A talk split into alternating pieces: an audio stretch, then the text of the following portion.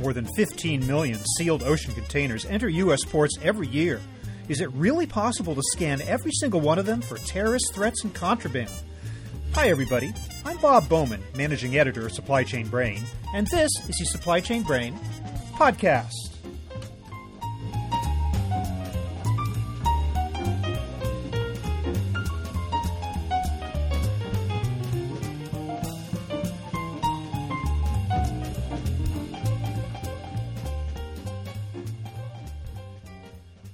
In 2007, Congress passed a law mandating that 100% of U.S.-bound cargo containers be scanned for nuclear and radiological materials and other threats. It's been a point of contention ever since, with many claiming that the rule is simply too impractical to be carried out. Last year, its effective date was delayed until 2016, giving the Department of Homeland Security more time to work out confusion over things like the definition of scanning and whether we can actually subject every container to this process without bringing port operations to a screeching halt. Now there's a new technology that claims to solve the problem. It's the multi-mode passive detection system developed by Decision Sciences International Corporation and based on research conducted at Los Alamos National Laboratory. My guest today, Dr. Stanton Sloane, is president and CEO of Decision Sciences.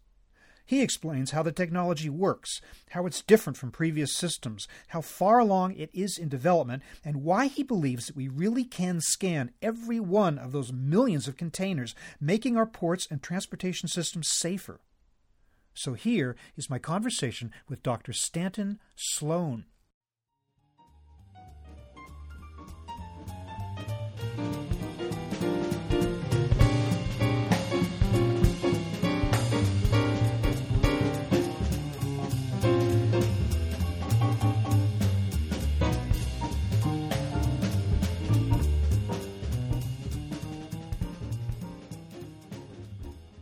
Dr. Stanton Sloane, welcome to the program. Thank you. Glad to be with you. I want to start by just asking you to explain what is the multi-mode passive detection system. Multi-mode passive detection system, MMPDS as we call it, is a detection system used to scan cargo containers, vehicles, and other types of conveyances for threat materials, and it uses cosmic ray background radiation to do so. Okay, now if you can explain in layman's terms exactly what we're talking about here, in what way does it actually use cosmic background radiation to do this? Sure. So space is full of subatomic particles left over from supernova collapses and other events in the cosmos. Those crash into the upper atmosphere of the Earth continuously, and they rain down upon the Earth. Those particles have very high energies, and as they come down through the atmosphere and down into the Earth, they go through all sorts of materials. You and I, for example, are getting about 5,000 of these particles, we call them muons, are going through us every minute. And because they are such high energy, when they go through very dense materials, they don't stop. They go through the materials, but the denser the material, the more that the particles are diverted or the more they scatter. So what we do is measure the scattering of those particles as they go through materials, and the amount of scattering correlates very nicely with the type of material. That's how we detect things. How does this technology differ from previous types of detection systems? Most current detection systems I would categorize two ways. One is radiation detection that detect either the gamma radiation or neutron from radioactive materials. And then there's active systems like X-ray, which are used to do similar detection. We are unlike either of those in that we are completely passive. In other words, unlike an X-ray system, we don't add any energy to it. We're relying just on the background cosmic ray radiation. And we also do the gamma detection mission as well, but it's done a little differently. We use a different type detector. Now, again, what exactly are you looking for with this detection system? Our initial targets were to look for radiological or nuclear threats, and those are typically very dense materials, so the cosmic ray muons are great for finding those. And because the muons penetrate a lot of material, you can't hide from them by packing things in lead. So if you're a bad guy and want to smuggle nuclear material, you're going to pack it in lead or steel or something dense to hide it from radiation detectors. That does not work with the muons. They will go through the steel or lead and see the material that's in there. Does it also detect non-nuclear type explosive devices? So in the cosmic ray radiation, there are muons, which I've just talked about. There are also electrons. There's other particles as well, but let's stick to muons and electrons. The difference between the two is that muons are very high energy. Electrons are not quite as high energy, but the electrons go through materials. However, they do get stopped or absorbed depending on what the material is. So we measure the amount of that absorption, and we also measure the scattering that we talked about before, that angular change. And those two measurements are helpful in finding other types of materials, for example, conventional explosives, contraband materials, and the sort. That's an older technology, isn't it? Isn't that part of older detector systems, the use of electrons? Obviously, electrons and muons and subatomic particles go back some years to early physics research in actually 1920s. A gentleman named Millikan first detected them, but this is the first time they've been applied to an operating system that is strictly passive to do what's called non-intrusive imaging. So what is the status of these systems? Are they up and running in various places, or is it still just in the testing phase, or what? It's a new technology. We have a completely operational system in Freeport in the Bahamas at the Freeport Container Port, and we have a system in our laboratory in California. We've also sold a couple of smaller systems for R&D purposes to a couple of to an overseas customer as well as to a U.S. company out on the West Coast. So there's a few of them around, but it's pretty new technology. What does one of these units cost? It's comparable to an X-ray system. It depends on what size it is, where it's going, what the installation looks like, but it's comparable. Which means, give me a price range just to get a sense of the investment that would be required to have one of these things on site? It depends on how big it is. Anything from a couple $100,000 to a couple of $1 million, depending on the what it is you want to scan. Have you had interest from various other port areas in the United States or in the world? Any serious interest in purchasing and adopting and using this system? Yes, there's quite a bit of interest, and we're in discussions with several people. We have a variety of proposals out and are anticipating some contracts soon, hopefully.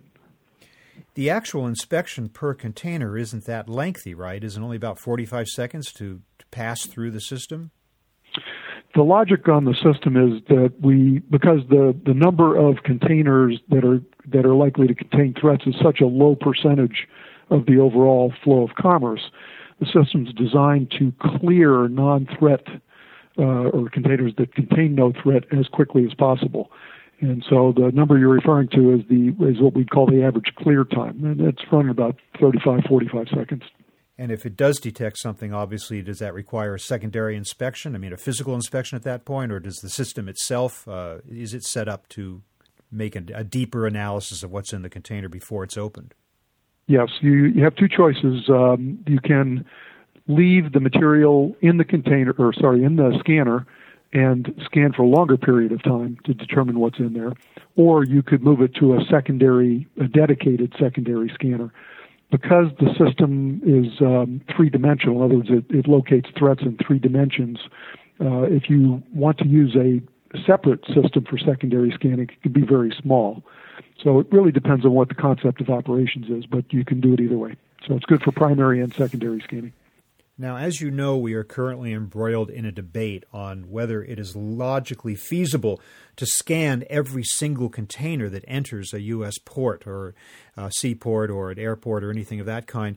Do you believe that the technology of this system solves that issue and does make it actually feasible, despite the fact that these containers that enter the United States in a given year number in the many millions? Yeah, it's about 11 million containers a year. So my answer is yes. That was the purpose of the system in the first place, was to enable, to provide a technology that enabled compliance with the law. And law requires 100% scanning. So yes, I think it does.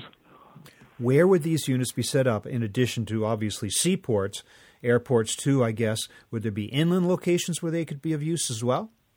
Sure, rail yards, border crossings. It's a great system for checking vehicles coming across a border, because people are typically in those vehicles. You can't radiate them with X-rays. So this is a good system. It would enable checking every vehicle at the border, for example. Have you attracted interest from government regulators, from Customs and Border Protection or other agencies? Have they weighed in on the feasibility or their opinion of this technology? They're evaluating it. We currently have a contract with DHS, and in fact, just completed one phase of testing in Freeport, and so the government is evaluating it as we speak. You actually developed this. It became a marketable system when? Well, we started on this several years ago. It originated at Los Alamos National Laboratory. That's where the technology was originally demonstrated.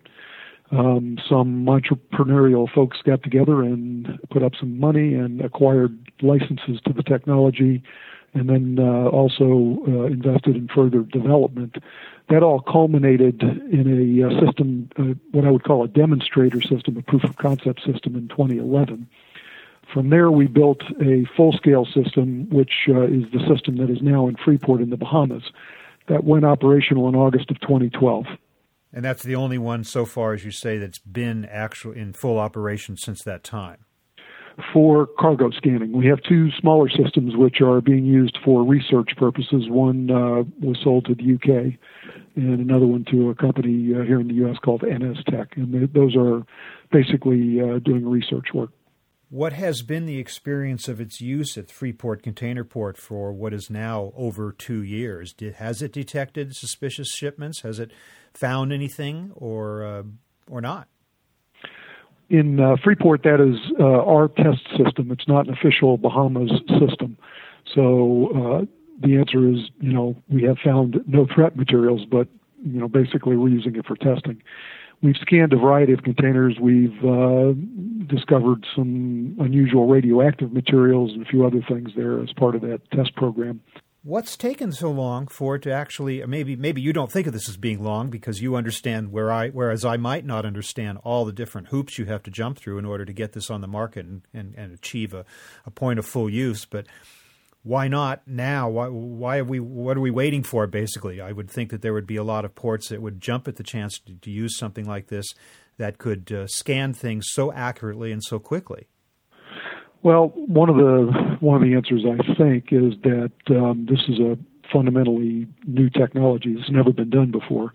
And so people, when you introduce something new, people always want to understand, if it really works. And so the time to evaluate that and convince everybody has been, from my point of view, been fairly lengthy. So that's part of it.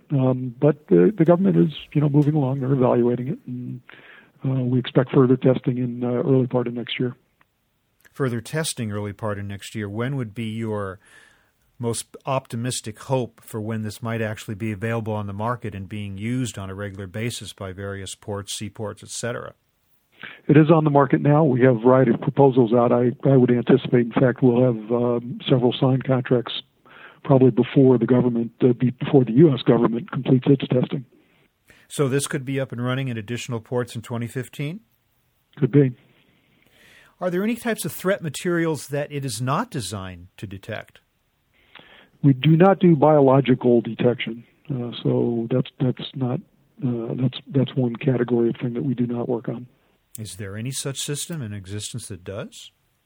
There's a variety of biological sensors. Yes, they use different technology, but there are systems that do that. Of course, as good as the technology is, there's also the political environment. As I said before, quite a bit of debate on whether this is a feasible thing to be doing, and if you've proven it technologically, that's one thing. But do you anticipate some potential political barriers, taking into account the fact that this has been a little bit of a controversial issue up to this point? Well, sure. There are people that are opposed to scanning, and I don't anticipate that they're going to change their positions. I think that operationally, there's a lot of advantages for this type of system. The fact that it's passive removes a lot of the objections that have heretofore been forwarded to objecting to scanning. So I am hopeful that people will start to recognize that it's in our interest to prevent the sorts of things coming into the U.S. that we're targeting. The other thing you have to understand is if something bad were to get into the supply chain, you don't have to have an actual event. In other words, something doesn't have to actually blow up. All you need to do is find something bad in the supply chain to have severe impact on things. I mean, you can think of the Long Beach strike a few years ago. The impact was like $1 billion a day. So if something like that are to happen, you need some way of getting commerce flowing again. And I don't know how you do that if you don't have the ability to actually scan containers and assure yourself that nothing else is in there. So I think all of those arguments ultimately are going to prevail. We're working hard to convince everybody of that. As you know, one of the most controversial aspects of this issue is the proposal that the actual scanning take place in the foreign port of exit long before the container gets to the United States, creating all kinds of diplomatic and political ramifications as to whether that's even possible. What do you think about that? So the objections from overseas, a lot of that has to do with the active systems, which are a health and safety risk. And imposing that on a foreign port is a bit of a political problem. So that goes away with this system. It's passive. The other thing that we can offer, in addition to the nuclear and radiological detection, once you are able to detect contraband, there is a great incentive for those types of systems to be put into the foreign ports. One easy example is tobacco. Tobacco smuggling represents something like a $50 billion a year tax loss globally. So if you can discover smuggled tobacco, for example, you can change the economics pretty quickly. You don't have to find all of it. You only find a small part of it. So having a system that has dual capability enables the deployment. It doesn't have any of the risks, the health or safety risks. And because it can do both missions, you create an economic incentive for it to be deployed.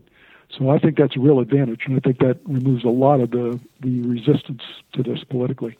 You think that a lot of the potential objections of foreign governments goes away with that argument? Yes, I do. Sketch out for me what this thing looks like. How big is it? How big is the unit? And how much space does it take on a terminal, for instance? So, again, depending on what you want to scan, but let me take the Freeport system. That is sized to scan a tractor-trailer with a 40-foot high-cube shipping container, scan the entire vehicle and container. That is about 36 feet wide by 72 feet long. If you imagine, I don't know where you get your gas, but if you imagine a gas station where they have these awnings, when you drive underneath to get your gas, mm-hmm. That will give you a rough idea of what it looks like. Uh-huh. But remember that you don't lose that real estate, right? If you want to scan, you go into the scanner. If you don't, you can go through it. It doesn't take any real estate out of service at a port. The truck does have to stop moving at some point when it enters this space, right? It stops for the amount of time the scan is required to be carried out. Yes, and in Freeport we put it where the trucks have to stop to clear customs, so we don't add anything to the serial processing. If you're talking about a large port complex like L.A. Long Beach or New York, New Jersey or the like, how many of these things would have to be in place? I can't imagine you'd have this single bottleneck choke point for every single container in that large port area has to go through this one port, right? Or is it that easy to do? How many of these do you need? It depends on your volume. So, ports typically operate 20 hours a day, 50 weeks a year. If you just sort of do the arithmetic and figure roughly a minute per scan, that's about 420,000 operations. So it depends on, what the volume is at the port. It can also be configured in a mobile configuration where you could just drop the container, you don't have to drive the whole truck through it. So we have flexibility in that regard also. Well, how would you move the container through it if it wasn't on a truck chassis? Would it all, one of the lifters or yard hustlers? You put the scanner where the containers come off the ship, and just do it there before you move them around. So that would be before the containers before they got into an intermodal yard, like even an on-dock intermodal yard. This would actually be on the pier. Is that the most practical location of it? Yeah. For example, you offload the containers with a crane, drop them onto the scanner. And then whether using straddle carriers or bomb carts or whatever it is at that particular location to move them either to the intermodal yard or into the stacks, you pick them up after it's been scanned. Even the 45 seconds, which is the best time, obviously it could take longer and the like. But, do you have people questioning whether this is feasible given the fact that, for instance, at L.A. Long Beach right now and other West Coast ports, congestion is already so heavy? Whether or not it has anything to do with the labor issues of the moment, I'm not sure. But there's so much congestion in ports, I can imagine someone saying, we couldn't, yet another step that would take even another minute or two out of our time would just be fatal to an operation that's already in gridlock. What would you say to that? Well, if scanning things for threat materials is not a priority, then I guess I understand their objection. If you think it's important enough that we ensure that stuff doesn't come into the country, then there's going to be some inconvenience. But if we do the analysis and look at how they operate the ports and how they unload and load the vessels, we don't. If you're going to unload an entire vessel, we add 1 minute to the entire load or unload. We don't. It's not that onerous once you do the system analysis. It would seem to make sense that if you're going to have the system up and running, you should have it at every major port. The idea that, like one port, L.A. would have it, but Long Beach wouldn't, or Oakland wouldn't, or something like that. Do you foresee a possible system whereby this would actually be a mandated type of technology at all major port points? I can't speak for the government. A mandate like that would have to be from the government, but we certainly enable that. If you want to scan everything, it's pretty hard to do that with active systems. So we think you can do it with this technology, and I would hope that they will come to that conclusion. What further types of technological development do you think are called for in this system, or is the system at a point where it needs no additional kind of tinkering with? The system is ready to go now. We obviously have an R&D plan out several years in the future, a lot of things we want to work on, so we will continue development and enhancements over the life of the system. One example is as we detect certain materials, we're going to collect those signatures and build libraries of the signatures that helps the operational utility of the system downstream. So we'll continue to do that. But we hope we'll be doing development on this sort of technology for a long time to come. I assume that the data that is generated by the scanning as a container passes through this system would be immediately available. Would it be a part of the automated commercial system of U.S. Customs and the like, or would they have to go get that data and have it not be quite so connected? No, it's immediately available, and in this system, the data, the imagery, it comes from statistics, from data. It doesn't produce a raw image. So when we talk about scanning containers, what we're outputting is data, right? It's digital. So you can collect data files and send them anywhere you want. It's pretty low bandwidth, and unlike trying to transmit a pixelated image. So that facilitates real-time sort of access to the data and also analysis. You don't need to do the analysis at the primary scan location. When it comes to this technology, are you really the only game in town, or do you have competition out there that utilizes the same kind of system? I think there's a variety of research going on in charged particle detection, but to my knowledge, we're the only folks that have an operational system. Well, it sounds like potentially this could be an answer to a long-held controversy on the issue of scanning and protecting our nation against threat materials within containers and trailers and the like. So, Dr. Stanton Sloane, thank you so much for being with us today. Thank you, Bob. It was a pleasure talking to you.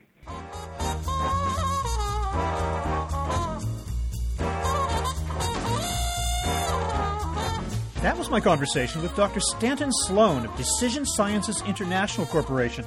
explaining the technology behind his company's system for scanning containers for contraband and terrorist threats. We're online at www.supplychainbrain.com, where we post a new episode of this podcast for streaming or downloading every Friday. You can also read my think tank blog, watch thousands of videos, and access all of our other content, including the digital edition of our magazine. Look for us on Facebook and LinkedIn, and follow us on Twitter, @SCBrain. You can also download or subscribe to the podcast on iTunes. Got any comments or suggestions on this or any episode? Email me at rbowman@supplychainbrain.com. See you next time.